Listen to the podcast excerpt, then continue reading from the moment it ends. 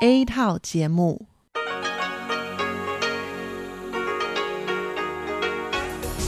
Đây là Đài Phát thanh Quốc tế Đài Loan RTI.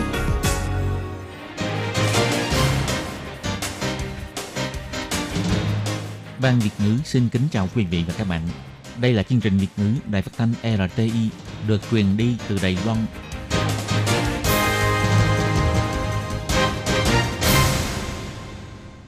Hello, tôi Kim xin kính chào các bạn. Hoan nghênh các bạn đã đến với chương trình Việt ngữ ngày hôm nay của chúng tôi.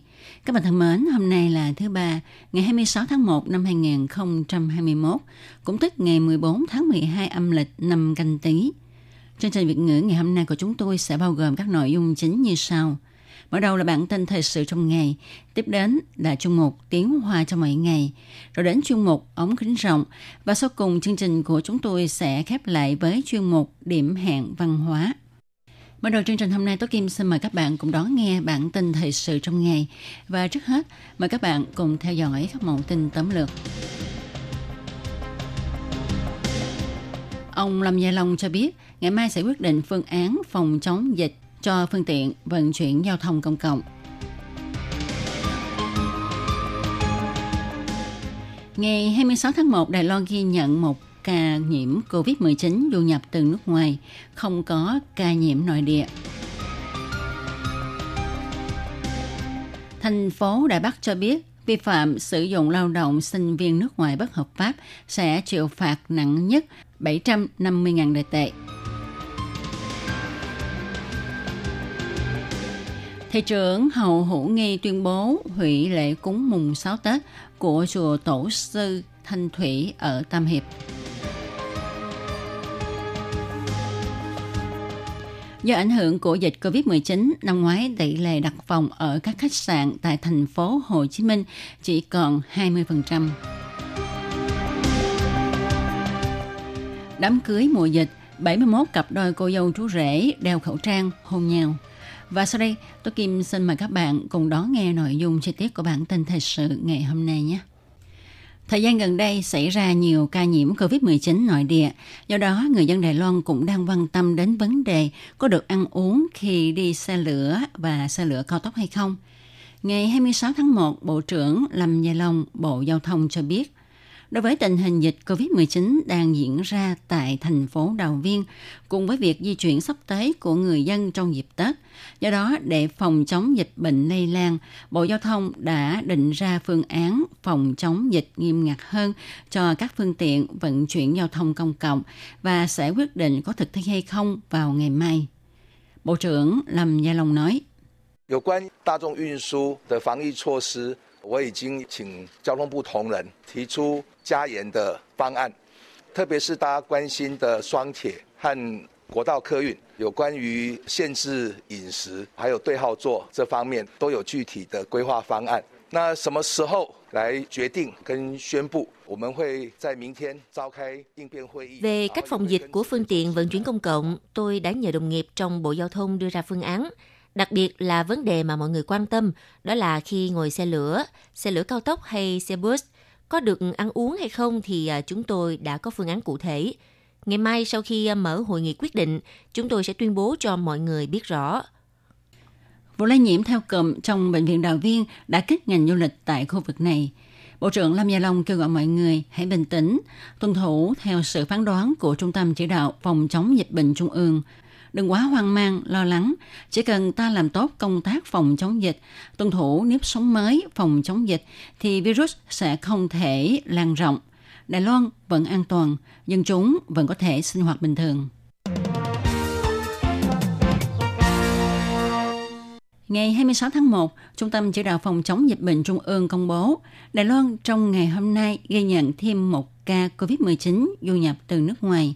Đó là một người đàn ông quốc tịch Đài Loan hơn 40 tuổi, nhập cảnh từ Mexico. Còn vụ việc lây nhiễm theo cụm bùng phát từ Bệnh viện Đào Viên trực thuộc Bộ Y tế Phúc Lợi, hôm nay không xuất hiện ca nhiễm mới. Đây là ngày thứ hai liên tục không có ca nhiễm nội địa. Trung tâm Chỉ đạo Phòng chống dịch bệnh Trung ương cho biết, ca nhiễm mới trong ngày mang thứ tự 891. Người này vào tháng 11 năm ngoái đi Mexico công tác. Đến ngày 3 tháng 1, bắt đầu liên tiếp có các triệu chứng như ngạt mũi, đau cổ họng và ho. Đến ngày 6 tháng 1, xét nghiệm cho kết quả dương tính với COVID-19.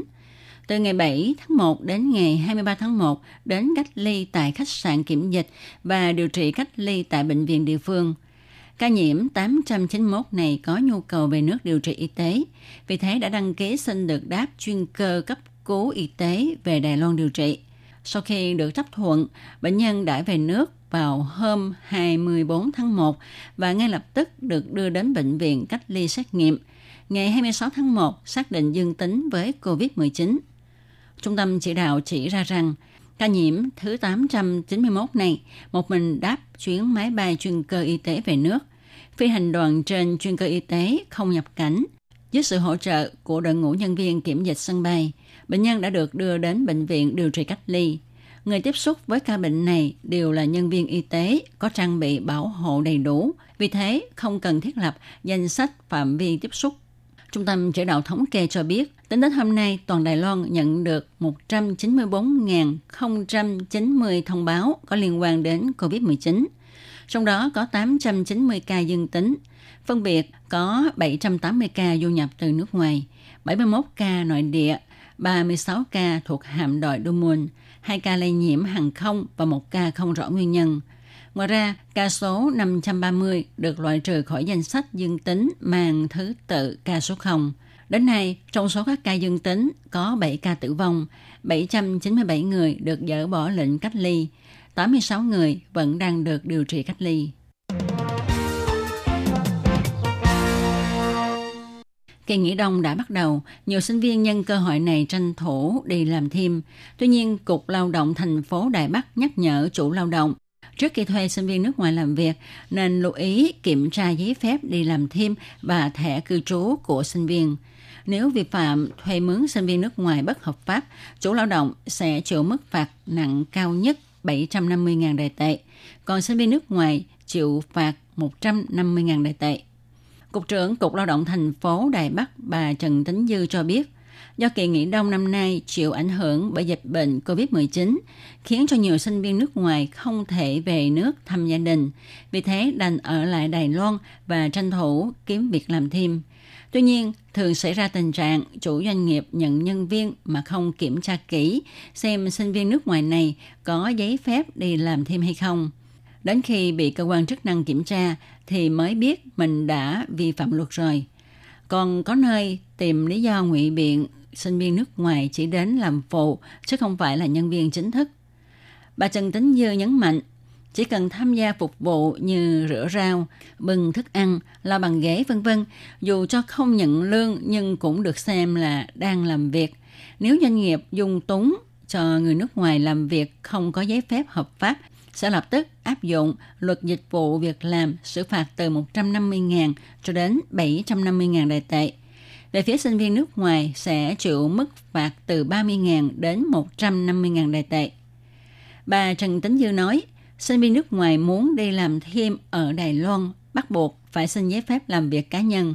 Doanh nghiệp khi thuê người nước ngoài làm việc thì phải lưu ý hiểu tư cách nhập cảnh của nhân viên, kiểm tra giấy tờ tùy thân, chụp thẻ cư trú và xác nhận giấy tờ thuộc quyền sở hữu của nhân viên. Ngoài ra còn phải xác minh lý do cư ngụ và thời hạn của giấy phép làm thêm và thẻ cư trú, tránh những trường hợp bị phạt nặng do vô tình thuê mướn sinh viên nước ngoài bất hợp pháp.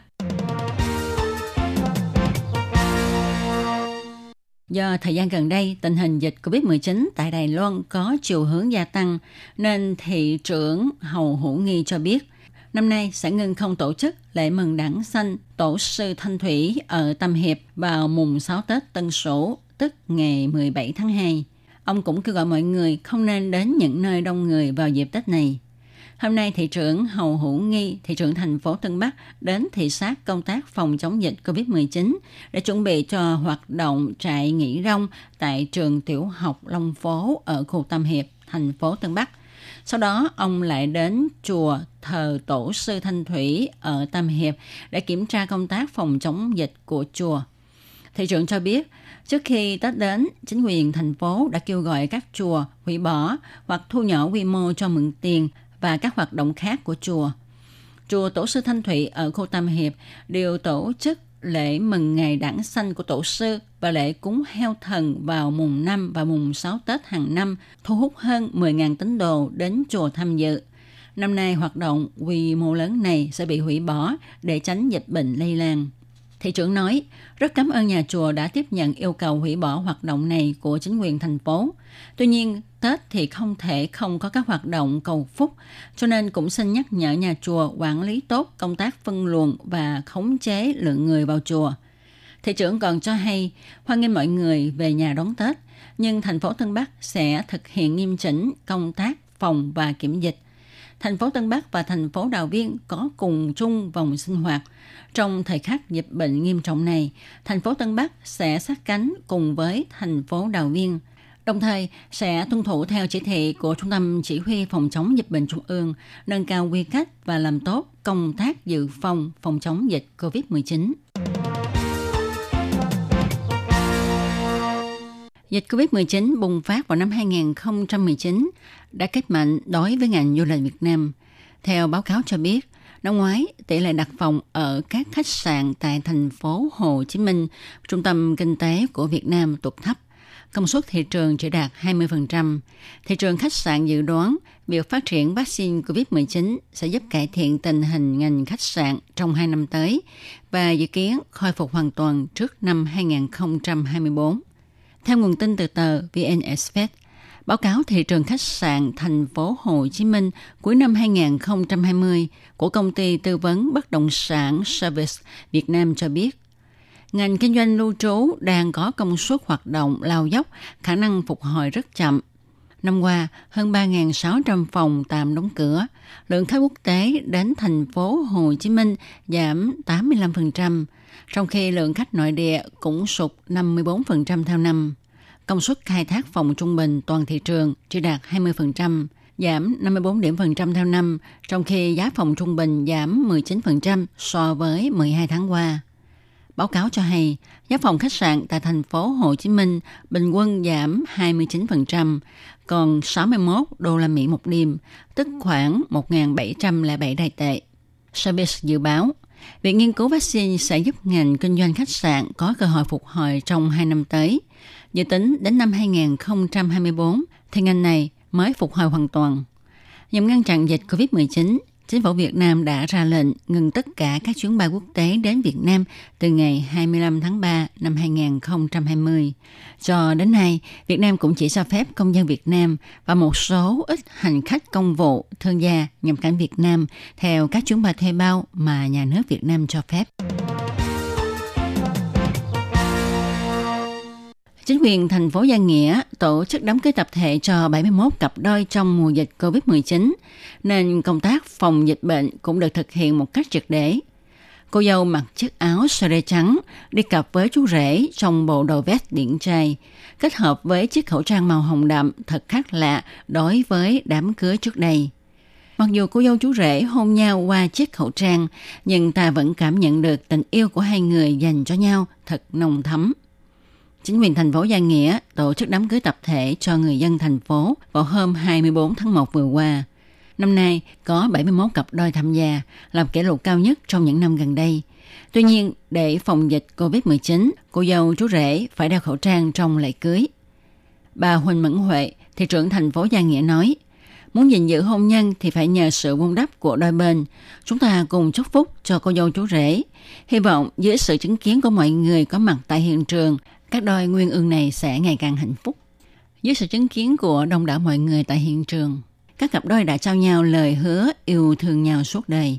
Trong giây phút quan trọng này, tuy họ không thể cởi bỏ khẩu trang, nhưng ánh mắt họ rạng ngời niềm hạnh phúc. Các bạn thân mến, các bạn vừa đón nghe các mẫu tin thời sự ngày hôm nay do Tố Kim thực hiện. Và tiếp theo đây, Tố Kim xin mời các bạn tiếp tục đón nghe chương trình còn lại của chúng tôi nhé. Quý vị và các bạn thính giả thân mến, chương trình phát thanh tiếng Việt của Đài Phát thanh Quốc tế Đài Loan RTI được truyền thanh 3 buổi tại Việt Nam mỗi buổi phát 1 tiếng đồng hồ. Buổi phát chính vào lúc 6 giờ đến 7 giờ tối hàng ngày giờ Việt Nam qua tần số SW 9425 kHz với sóng dài 31 m. Buổi phát lại lần thứ nhất vào hôm sau 9 giờ tới 10 giờ tối qua tần số SW 9625 kHz với sóng dài 31 mét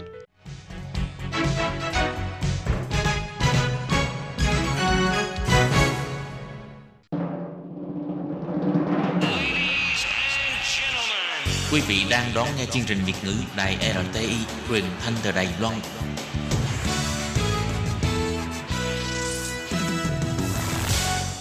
Kính thưa quý vị và các bạn, trong phần tiếp theo của bản tin thời sự ngày hôm nay, Khiết Nhi xin kính mời các bạn cùng tiếp tục đón nghe hai thông tin như sau. Thông tin thứ nhất, bắt đầu từ ngày 15 tháng 1, lao động di trú nhập cảnh Đài Loan được sắp xếp vào ở khách sạn phòng dịch, phải chủ động xuất trình chứng minh đặt phòng. Thông tin thứ hai, Bắt đầu từ tháng 1, cấm người nước ngoài không có thể cư trú nhập cảnh Đài Loan. Lao động di trú thuộc nhóm người được phép nhập cảnh đặc biệt sẽ không chịu ảnh hưởng bởi quy định này. Và sau đây xin mời các bạn cùng đón nghe phần nội dung chi tiết của bản tin ngày hôm nay. Bộ Lao động chỉ ra, từ ngày 15 tháng 1 năm 2021 trở đi, khi người lao động nước ngoài nhập cảnh Đài Loan thì phải lên hệ thống kiểm dịch nhập cảnh để điền tên gọi tiếng Anh hoặc tiếng Hoa của khách sạn phòng dịch mà mình sẽ cách ly kiểm dịch. Nếu không phải là khách sạn phòng dịch công khai thì phải chọn một khác để ghi chú tên gọi và địa điểm của khách sạn đó. Còn đối với những người sau khi nhập cảnh sẽ đến khách sạn phòng dịch để tiến hành cách ly kiểm dịch, khi làm thủ tục nhập cảnh phải chủ động xuất trình chứng minh của khách sạn phòng dịch mà mình đã đăng ký vào ở, như giấy chứng nhận đặt phòng hoặc hình ảnh về thông tin đặt phòng vân vân. Bộ Lao động chỉ ra, để phối hợp với công văn ngày 14 tháng 1 năm 2021 của Trung tâm Chỉ đạo Phòng chống dịch bệnh Trung ương, bắt đầu từ ngày 15 tháng 1 năm 2021, những lao động di trú được sắp xếp đến khách sạn phòng dịch để tiến hành cách ly kiểm dịch. Khi nhập cảnh, người lao động phải chủ động xuất trình giấy tờ chứng minh đăng ký đặt phòng của khách sạn. Có thể là giấy chứng nhận đặt phòng hoặc hình ảnh về chứng minh đặt phòng, không cần quy định đặc biệt về hình thức hay cách thức của chứng minh này. Nhưng nội dung của chứng minh này phải bao gồm họ tên và mã số hộ chiếu của lao động di trú, địa chỉ và tên gọi của khách sạn, ngày vào ở và ngày trả phòng vân vân. Những thông tin này phải được ghi chú rõ ràng Ngoài ra, người lao động di trú khi nhập cảnh cần phải điền rõ thông tin về tên của khách sạn phòng dịch. Nếu khách sạn phòng dịch đó không phải là khách sạn phòng dịch công khai, khi điền thông tin, người lao động chọn mục khác và tự điền tên gọi và địa điểm, huyện thị, khu vực hành chính, địa chỉ chi tiết của khách sạn phòng dịch để tiện cho việc quản lý phòng dịch liên quan. Nội dung thông tin có thể điền bằng tiếng Anh hoặc tiếng Hoa. Bộ Lao động bày tỏ, lao động di trú sau khi nhập cảnh, nếu không vào ở khách sạn phòng dịch để cách ly kiểm dịch, thì phải chọn một nhà ở riêng hoặc nhà bạn bè bà con, theo quy tắc là một người một nhà, và phải cam kết là bản thân biết rõ và sẽ tuân thủ các quy tắc liên quan. Phải điền đầy đủ thông tin địa điểm cách ly kiểm dịch, theo quy định về cách ly kiểm dịch của lao động di trú, sẽ phải xử lý và kiểm tra chỗ ở của người lao động như quy định. Thông tin thứ hai, do tình hình dịch bệnh tại Đài Loan gần đây có diễn biến khá là phức tạp, Trung tâm Chỉ đạo Phòng chống dịch bệnh Trung ương đã tuyên bố sẽ tăng cường quản lý nhập cảnh đối với việc người nước ngoài không có thể cư trú nhập cảnh Đài Loan. Bắt đầu từ ngày 15 tháng 1 năm 2021, khi người nước ngoài nhập cảnh Đài Loan vẫn sẽ yêu cầu những giấy tờ nhập cảnh như trước đây. Ngoài ra, trên nguyên tắc là đến Đài Loan sẽ vào cách ly kiểm dịch trong trung tâm cách ly kiểm dịch tập trung hay vào ở trong khách sạn phòng dịch.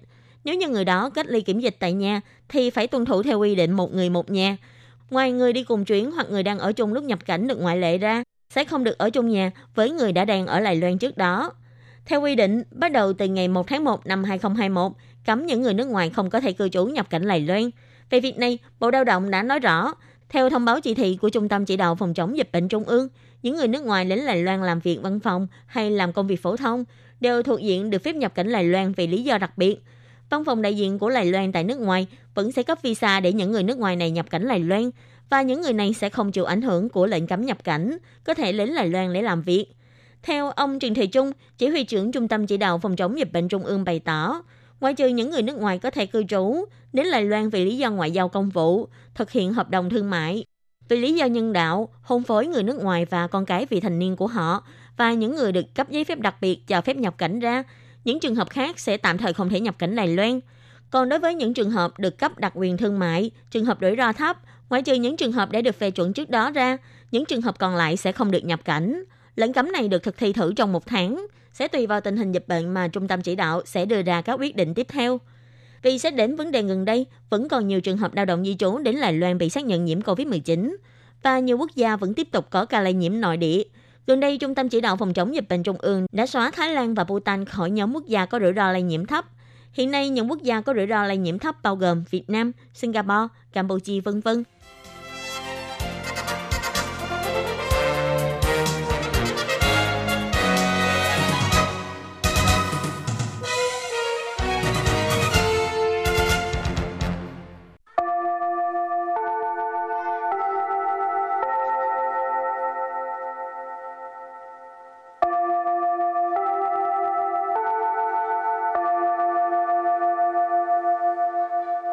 xin mời quý vị và các bạn đến với chuyên mục Tiếng Hoa cho mỗi ngày do Lệ Phương và Thúy Anh cùng thực hiện.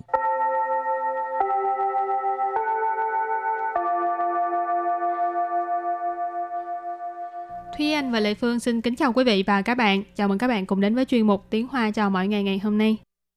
Bài học hôm nay là sẽ tiếp nối nội dung của bài học trước. Ừ.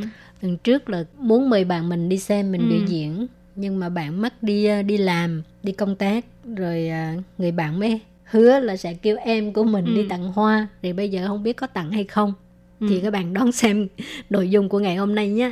Ừ. Nhưng mà trước tiên chúng ta làm quen với phần từ vựng ha.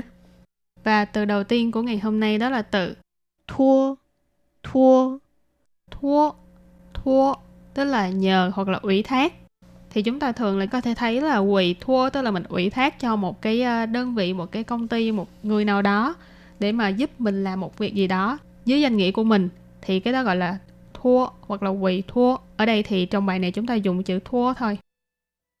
Rồi, từ kế tiếp 成功，成功， thành công. Thành công là thành công. Từ thứ ba, 十分，十分， 十phân十phân tức là vô cùng hoặc là rất thì nó là một cái phó từ cũng rất là thường gặp trong ờ, những cái câu tiếng Hoa ha nó đồng nghĩa với những cái phó từ khác chẳng hạn như là khỉnh phi chẳng vân vân thì nếu như chúng ta không muốn lập từ thì chúng ta có thể dùng uh, sử phân thay cho khỉnh hoặc là phi chẳng Rồi tiếp tục là 精彩，精彩， chính彩. Chính彩tức là đặc sắc. Ha. từ cuối cùng 支持，支持， 支持支持nghĩa là ủng hộ thì cái ờ, sự ủng hộ là cái ờ, niềm động viên lớn nhất cho những người biểu diễn ha Ừ. Mình cũng rất cần tới sự ủng hộ của các bạn nè. ừ. Rồi sau khi làm quen với các từ vựng thì à, chúng ta bước sang phần đối thoại nhé.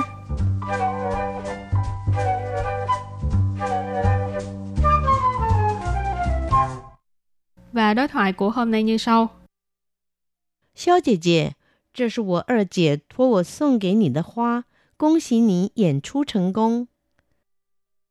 感谢你，你觉得演出如何？好看吗？每一个节目都十分精彩，我朋友们都说表演得太棒了。你还带朋友来呀、感谢你们的支持。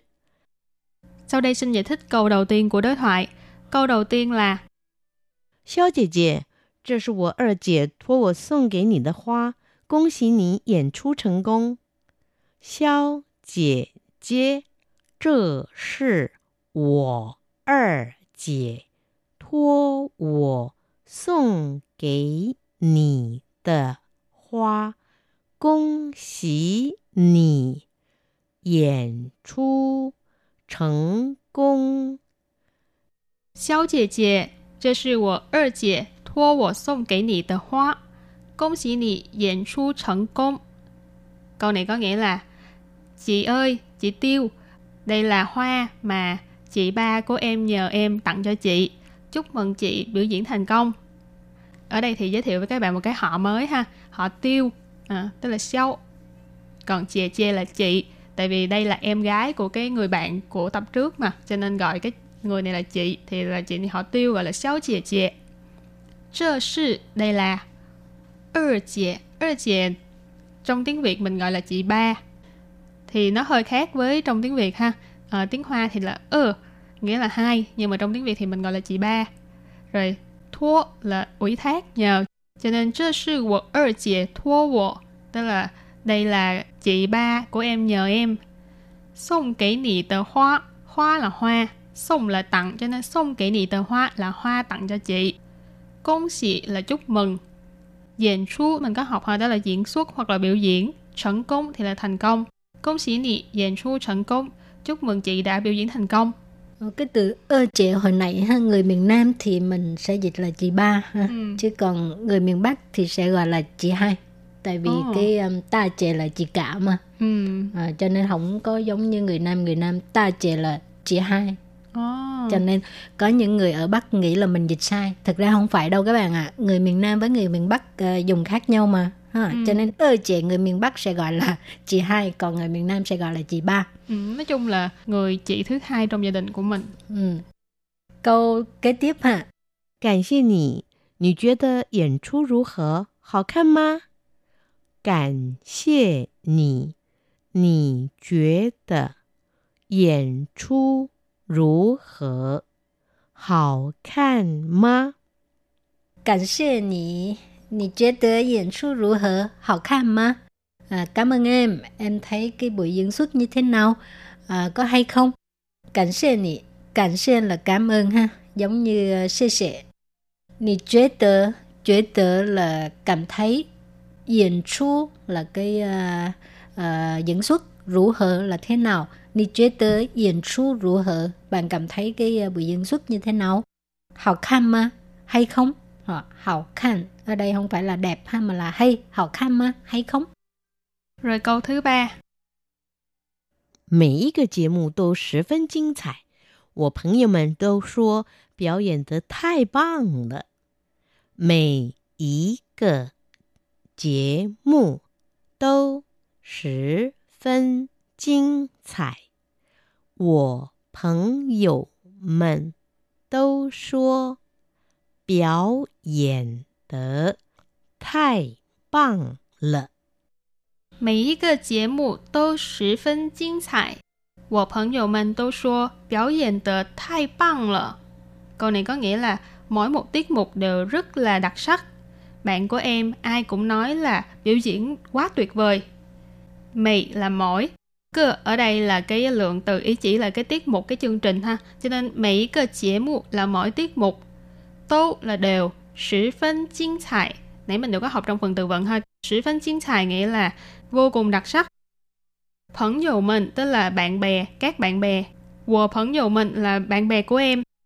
Tô số biểu diễn tờ thay bằng biểu diễn là biểu diễn thay bằng là ý chỉ là rất là tuyệt vời, rất là hay. Cho nên tô số biểu diễn tờ thay bằng là đều nói là biểu diễn là quá tuyệt vời, rất tuyệt vời.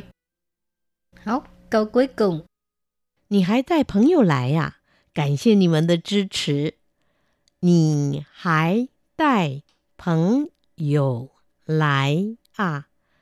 感谢你们的支持。 Nì hãy tay phấn nhau lại à. Cảm ơn nì mình tờ支持. À, câu này có nghĩa là em còn à, dẫn theo bạn bè tới nữa hả? À, cảm ơn à, sự ủng hộ của các em nha. Nì hãy tay phấn nhau lại à. Tay là dẫn, tay phấn nhau là dẫn bạn bè, lại là tới. Nì hãy tay phấn nhau lại à. Em còn dẫn bạn bè tới à? Cảm ơn nì mình tờ 支持. 支持 hồi nãy thì anh có giải thích ha, tức là ủng hộ ha. Nì mình tờ 支持 tức là uh, sự ủng hộ của các em. Cảm ơn nì mình tờ 支持, cảm ơn sự ủng hộ của các em. Ừ. Mỗi lần mà biểu diễn mà có người à, bạn bè quen biết tới coi á, là mừng hơn cả cái gì nữa ha. Ừ, tức là ít nhất cũng có người sẽ tới xem cái thành quả của mình. Ừ, có người quan tâm á, còn nếu mà mình biểu diễn mà không ai tới coi thì hơi bị buồn. Mặc Ừ. dù à, fan hâm mộ nhiều nhưng mà nó cái cảm giác nó khác nhau ha. Ừ. Có người nhà bạn bè ủng hộ cho sư bù gì à. Ừ. Rồi, thì à, trước khi chấm dứt bài học hôm nay, xin mời các bạn ôn tập lại nhé.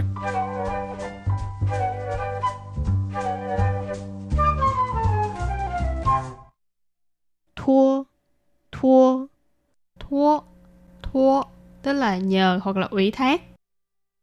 Thành công, thành công, thành công, thành công là thành công. 10 phân, 10 phân 十分十分 Sử phân, sử phân, tức là vô cùng hoặc là rất. 精彩 精彩 Chính彩, chính彩, tức là đặc sắc. 支持支持 支持,支持nghĩa là ủng hộ. Và bài học hôm nay đến đây xin tạm chấm dứt. Cảm ơn các bạn đã đón nghe. Bye bye. Bye bye.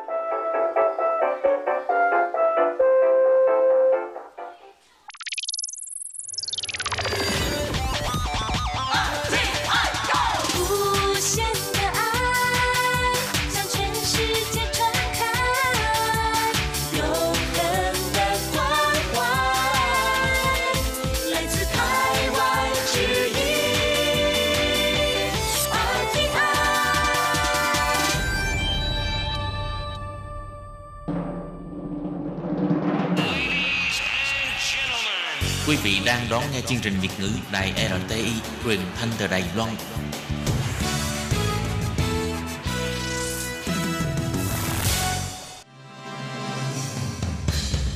Hoan nghênh quý vị và các bạn đến với chuyên mục Ống kính rộng giới thiệu những thông tin Đài Loan liên quan tới ngoại giao, giáo dục, nông nghiệp, khoa học công nghệ, xã hội, vân vân do Hải Ly thực hiện.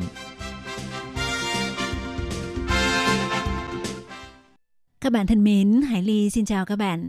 Hoan nghênh các bạn lại đến với chuyên mục ống kính rộng vào thứ ba hàng tuần. Thưa các bạn, vào ngày à, 20 tháng 1 vừa rồi, tân Tổng thống Mỹ Joe Biden đã chính thức lên nhậm chức. Thì à, rất nhiều các chính khách, các nhà bình luận thời sự và cả người dân Đài Loan đều rất lo lắng đến à, chính sách của Mỹ đối với Đài Loan sau khi tân Tổng thống Mỹ nhậm chức. Vậy trong chuyên mục hôm nay, Hải Ly xin được chia sẻ với các bạn một số quan điểm nhận xét đánh giá của học giả trong và ngoài nước về tương lai của mối quan hệ Mỹ-Trung Đài sau khi tân Tổng thống Mỹ lên nhậm chức. Vậy à, sau đây Hải Ly xin mời các bạn cùng đón nghe nhé.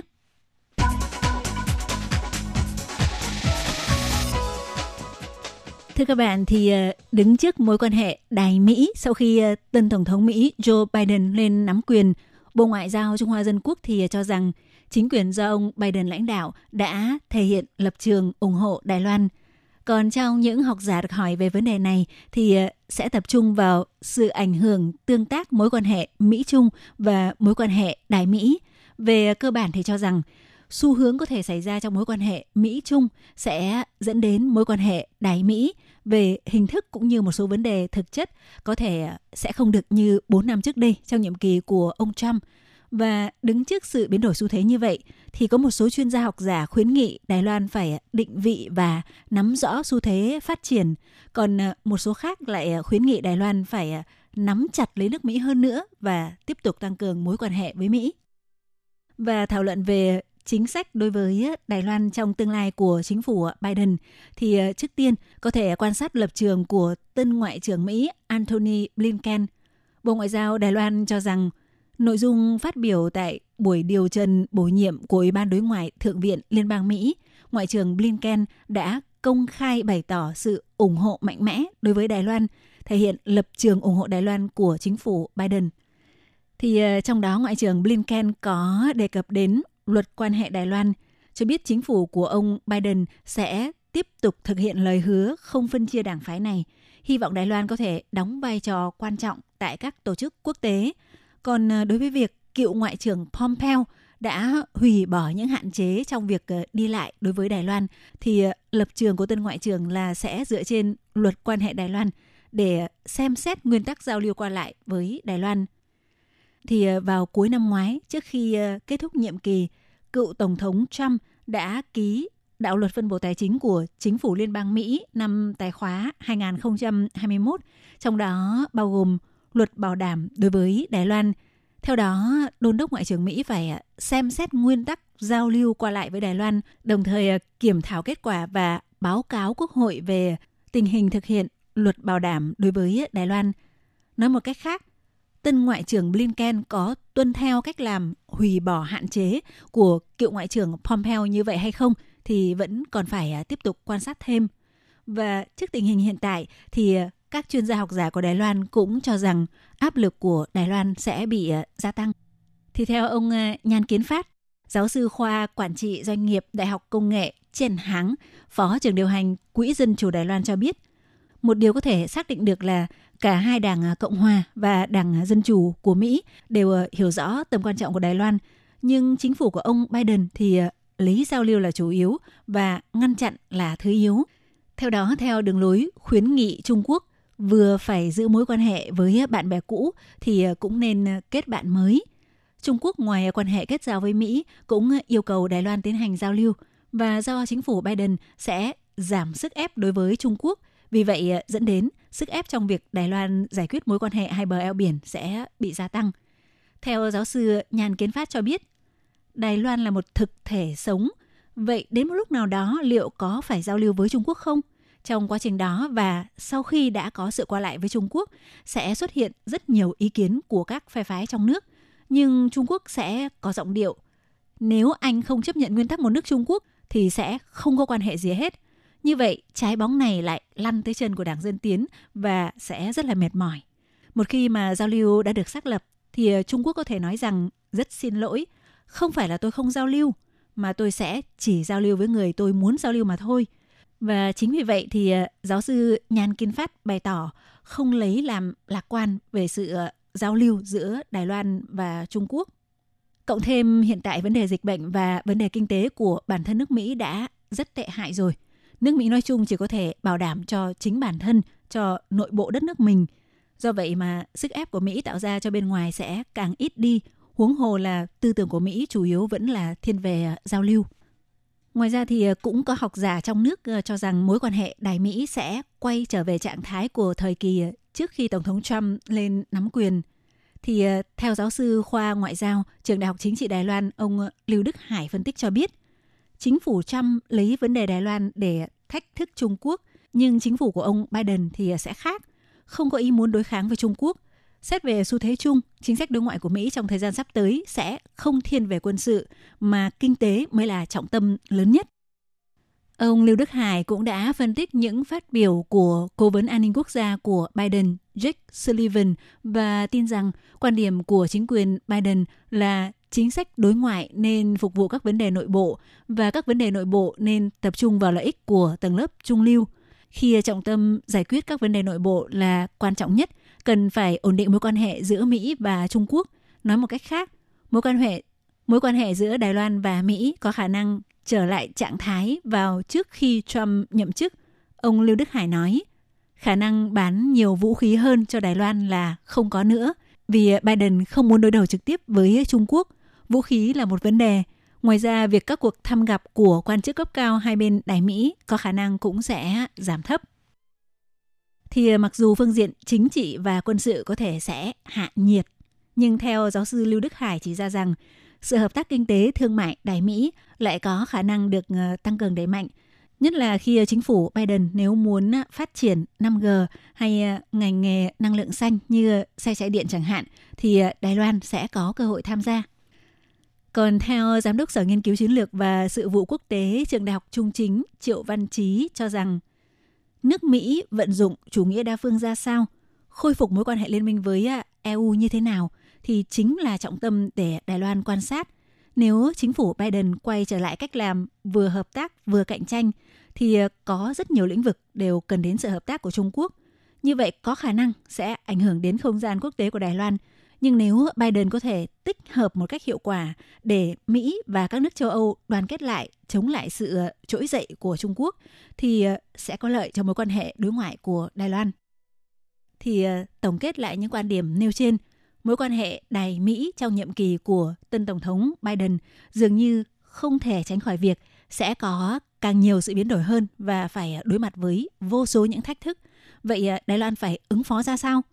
Thì ờ, theo giáo sư Lưu Đức Hải cho biết, Liên minh châu Âu, đồng minh của Mỹ tại phương Tây thì ờ, đàm phán hiệp định tự do toàn diện với Trung Quốc, còn Nhật Bản, đồng minh của Mỹ tại ờ, phương Đông thì cùng với Trung Quốc thống lĩnh nền kinh tế châu Á Thái Bình Dương qua hiệp định đối tác kinh tế toàn diện khu vực gọi là RCEP thì Đài Loan cần phải hiểu rõ và nắm bắt rõ xu thế phát triển này. Giáo sư Nhan Kiến Phát cũng cho rằng Đài Loan phải tiếp tục tăng cường mối quan hệ Đài Mỹ, càng phải nắm thật chặt lấy nước Mỹ. Ví dụ ờ, giao lưu trong các lĩnh vực gồm kinh tế thương mại, công nghệ và văn hóa giáo dục. Có thể coi 50 bang của Mỹ là 50 quốc gia để tích cực triển khai hợp tác. Hơn nữa, Đài Loan là một pháo đài quan trọng của Mỹ tại khu vực châu Á Thái Bình Dương. Chúng ta không cần phải tuyên bố Đài Loan thuộc một phần của Mỹ, nhưng Đài Loan hãy làm một phần công việc của Mỹ.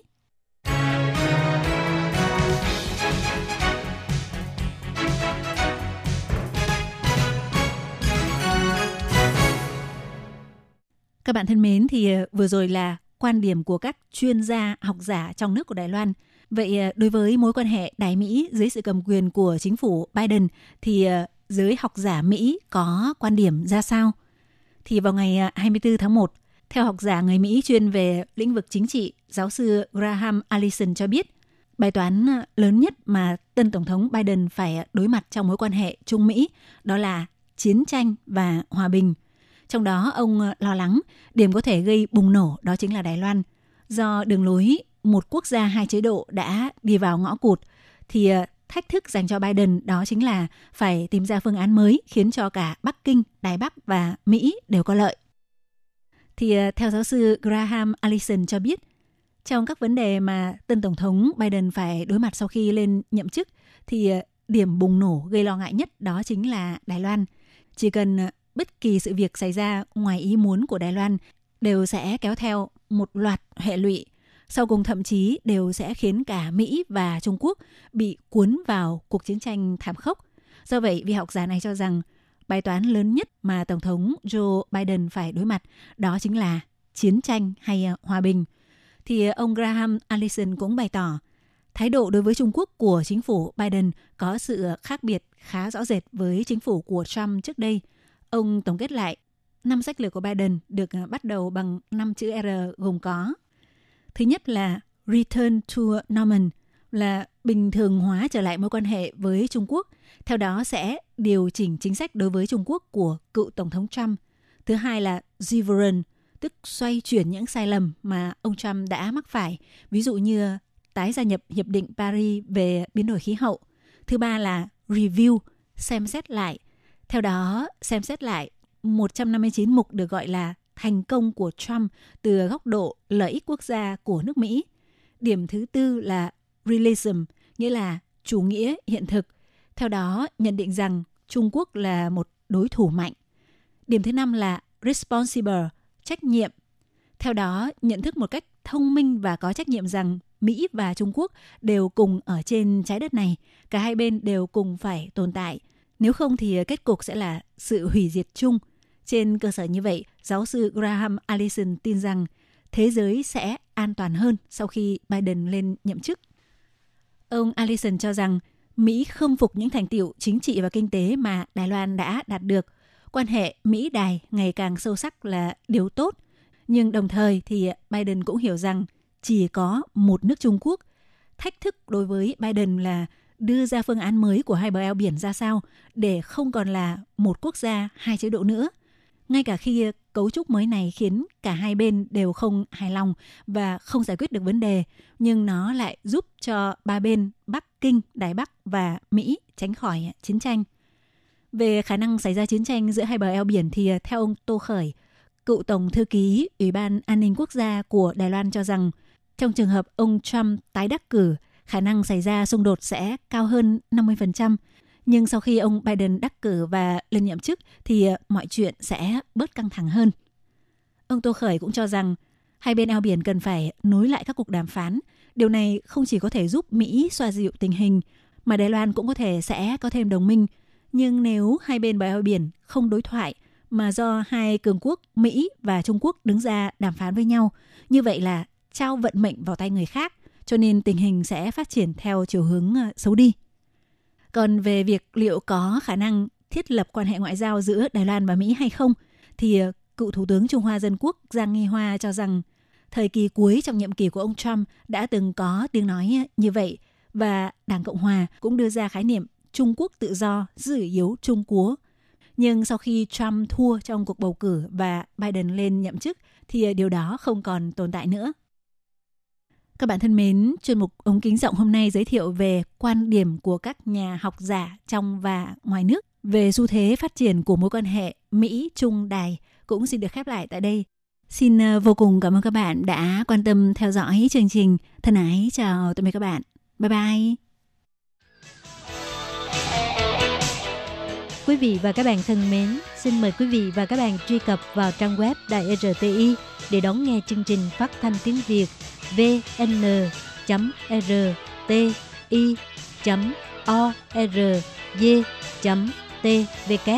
và cũng có thể truy cập FB fanpage của Ban Việt ngữ RTI tiếng Việt.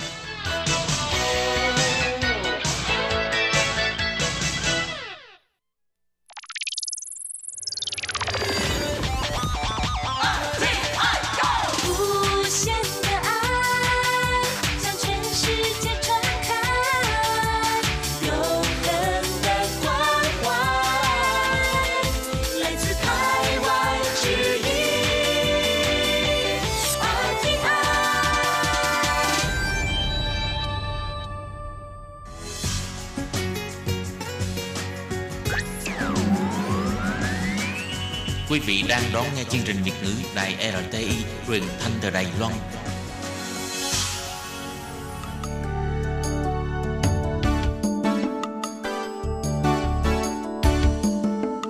Chào mừng quý vị đến với chương mục Điểm hẹn văn hóa do Khiết Nhi phụ trách.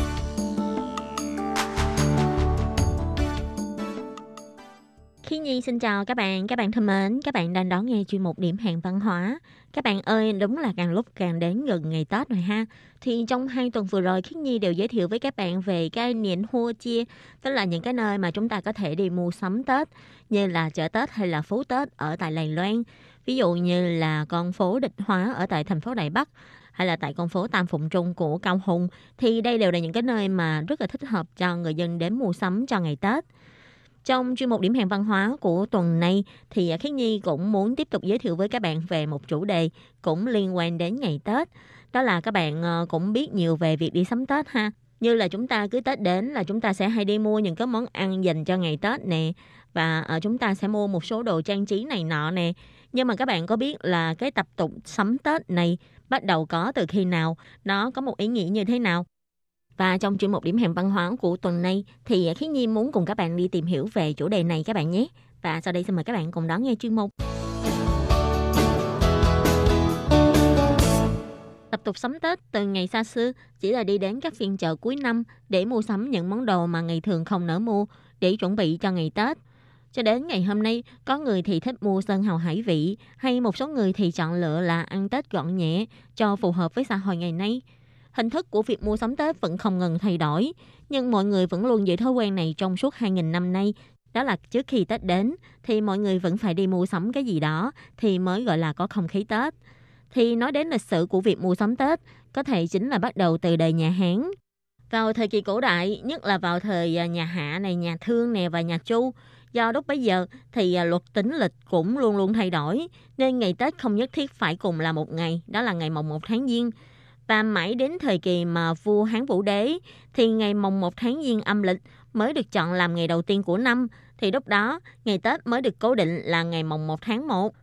Trong nhận thức của người xưa trước đây, ngày Tết không phải là một ngày tốt lành, vì theo quan điểm của người xưa thì những ngày như ngày mồng 1 tháng 1 nè, ngày mồng 2 tháng 2 nè, ngày mồng 3 tháng 3 nè, vân vân vân vân cho đến ngày mồng 9 tháng 9 thì những ngày này được mọi người gọi là ngày thuần dương. Ví dụ như trước đây Khiến Nhi từng giới thiệu là ngày Tết Đoan Ngọ là một cái ngày Tết diệt sâu bọ. Và theo như mọi người là đó là một cái ngày cực kỳ xui xẻo và cực kỳ không tốt lành. Cho nên vào ngày đó, mọi người phải có rất là nhiều cái cấm kỵ để mong là có thể vượt qua được cái ngày à, Tết Đoan Ngọ, ngày mùng 5 tháng 5 và cũng tương tự như vậy, theo người cổ đại thì à, ngày mùng 1 tháng 1 cũng là một ngày cực kỳ không tốt lành và có thể mang lại rất là nhiều tai ương cho người dân. Cũng giống như cái khớp của đốc tre, mỗi đốc tre trên thân cây đều đứt chân láng suôn sẻ. Nhưng khi đến chỗ khớp thì bị khẩn lại, gồ ghề. Điểm khớp này trong tiếng Hoa được gọi là tiết, tức là chẻ. Cho nên mới nói đến cua chẻ, tức là các bạn qua những cái ngày lễ tiết, cũng chính là các bạn đang qua những cái khó khăn hay những cái tai ương. Cho nên vào ngày xưa, khi người ta qua những cái ngày lễ như là ngày Tết Đoan Ngọ hay là ngày Tết truyền thống Tết Nguyên Đán, thì à, người ta không phải là ăn mừng lễ Tết, mà chỉ là sắp đến ngày không tốt lành. Những ngày này đều sẽ không dễ dàng vượt qua. Vì thế mà mọi người mới có cái tập tục là sẽ cầu phúc, mong điều tốt lành sẽ đến và có thể khử trừ những điều xui xẻo. Và cũng vì thế mà dần dần cho đến ngày hôm nay đã hình thành được rất là nhiều cái tập tục cho ngày Tết hay những cái ngày lễ thì thường thì các bạn sẽ thấy là trong những cái ngày lễ Tết sẽ có nghi thức cầu phúc nè, à, mọi người sẽ cùng đến chùa để cầu phúc nè, hay là à, mọi người sẽ cúng tổ tiên, hay là sẽ cúng ông trời vân vân. Và nhà nhà cũng sẽ trang trí nè, hay là chuẩn bị những cái món ăn có ý nghĩa tốt lành nè. Thì với hy vọng là có thể bình an vượt qua được những cái ngày lễ tiết tai ương. Và ngày xưa thì à, mỗi lần ăn Tết xong có nghĩa là mình vừa vượt qua được một ngày tai ương. Còn ngày nay là mỗi lần ăn Tết xong có nghĩa là mình mập thêm được vài ký ha. Vì Tết ở nhà là toàn ăn với ngủ không à, đi đến nhà bà con chúc Tết cũng là ăn với ăn không phải không các bạn? Và không biết là các bạn đã từng nghe qua truyền thuyết về con niên thú hay không? Tức là con niên thú niên số thì đây là một con quái vật sẽ xuất hiện vào ngày 30 Tết.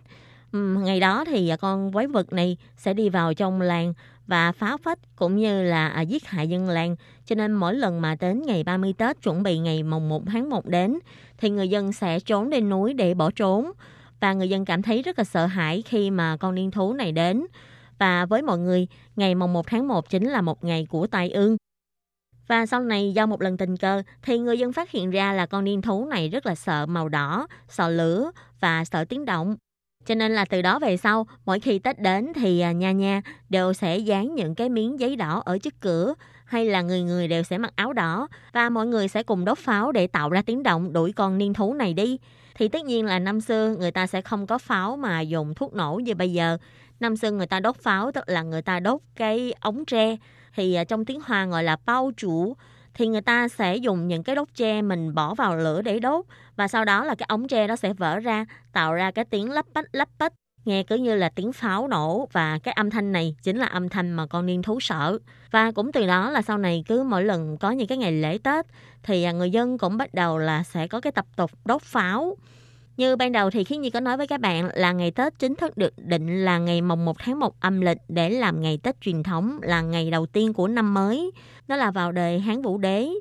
Và cũng vào đời nhà Hán thì người dân bắt đầu dần dần có thói quen đó là dịp trước Tết sẽ mua sắm hay là sắm sửa cho gia đình mình để chuẩn bị đón năm mới đến. Và những cái đồ mà người ta dùng để chuẩn bị đón Tết vào đời nhà Hán chủ yếu là có hai thứ không thể nào không có. Thứ nhất là phải có pháo, tức là bao chủ. Cái thứ hai á, là phải có chảo tử, tức là bánh uh, sủi cảo. Và theo ghi chép lịch sử để lại thì à, bánh chảo tử, tức là sủi cảo cũng bắt đầu xuất hiện vào đời nhà Tháng. Trong buổi tế lễ vào ngày đầu năm của nhà Hán thì mọi người chủ yếu là chỉ muốn cầu cho quốc thái dân an và cầu cho mọi người có sức khỏe.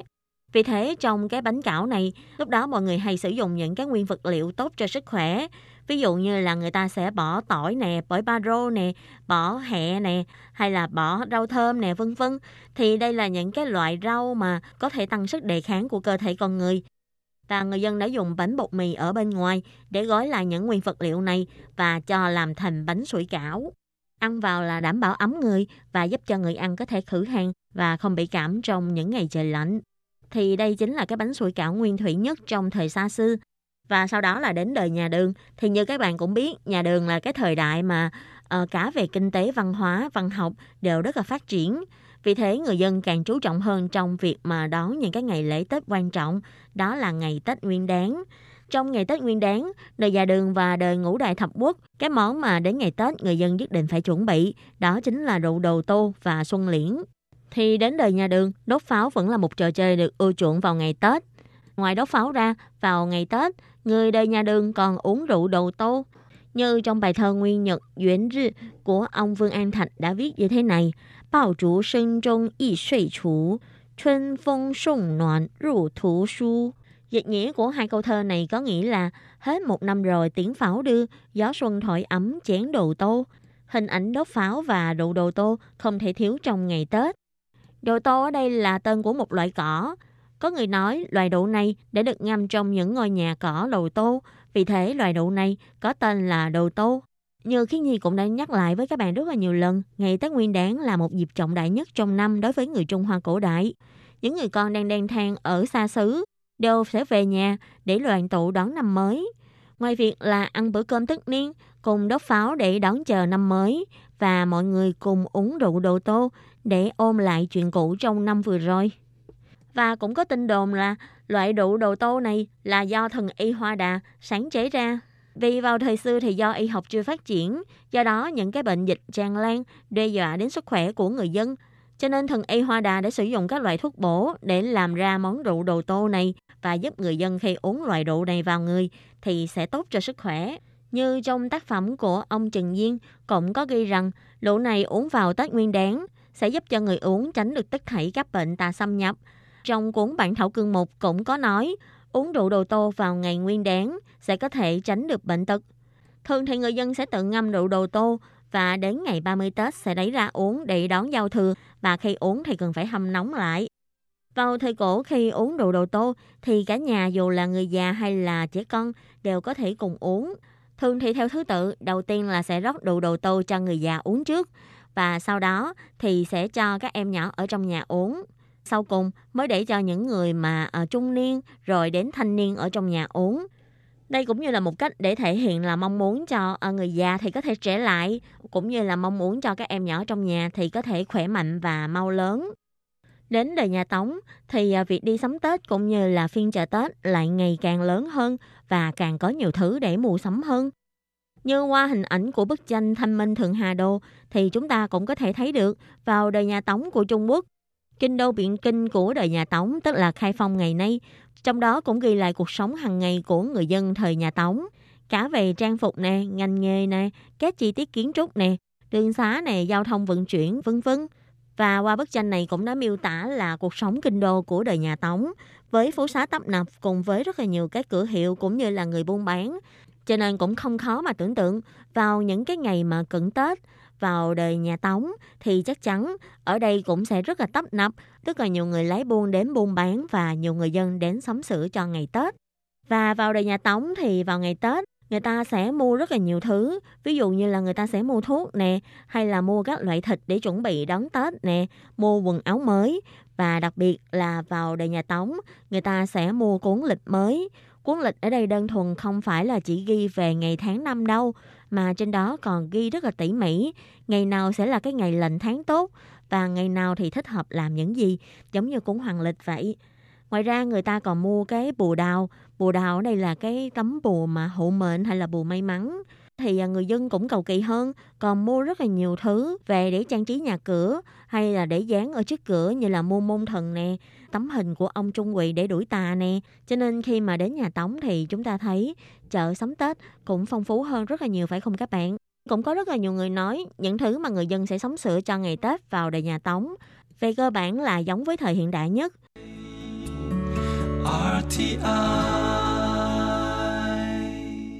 Mà các bạn biết không, trước năm 1914 thì ngày mồng 1 tháng Giêng âm lịch chính là ngày Tết Nguyên đán. Sau này đã được ông Viên Thế Khải, lúc đó đang là tổng thống của chính phủ Trung Hoa Dân Quốc, thì ông đã cho sửa lại ngày mồng 1 tháng 1 dương lịch làm ngày Tết Nguyên đán với ý định là sau này người dân sẽ ăn Tết vào ngày Tết dương lịch chứ không phải là Tết âm lịch nữa. Và Khiết Nhi cũng xin nhắc lại với các bạn ha, ở Đài Loan khi mà người ta nói đến Duyện Tan tức là Tết Nguyên đáng, là thực ra mọi người đang nói về ngày mồng 1 tháng 1 dương lịch nha, chứ không phải là ngày Tết truyền thống đâu. Tuy nhiên thì ngày Tết truyền thống âm lịch lại là ngày đã có lịch sử gắn bó hàng nghìn năm với người dân, nên đến nay người dân Đài Loan vẫn giữ lại được một số các tập tục của ngày Tết truyền thống. Và người dân Đài Loan vẫn có thói quen là thức để đợi giao thừa hay chúc Tết vào mồng 1. Và để chuẩn bị cho ngày Tết, tuy người hiện đại bây giờ bận rộn hơn, phần lớn người sẽ mua những thứ đã được làm sẵn để cho tiện. Và như thế cũng có thể giúp họ tiết kiệm được nhiều thời gian. Và hơn nữa, ngày nay, khi mà Internet ngày càng phát triển, thì à, việc mua sắm online ngày càng phổ biến, thì cái cách sắm Tết của người dân cũng hầu như có nhiều sự thay đổi và có nhiều sự lựa chọn khác nhau. Ví dụ như là việc mua sắm online thì à, đây là một cái cách thu hút được nhiều sự lựa chọn của người trẻ tuổi và chỉ cần cầm điện thoại lên là có thể dễ dàng order hàng và còn được giao hàng đến tận nhà. Ngoài ra thì cũng có những cái người tiêu dùng thông thái là họ sẽ biết cách kết hợp những cái cách mua sắm nào để có thể gọi là tiện lợi cho mình nhất. Ví dụ như là những cái món hàng nặng hay là những cái món hàng cồng kềnh thì à, họ sẽ đặt qua trên mạng và để nhờ người ta mang đến cho mình.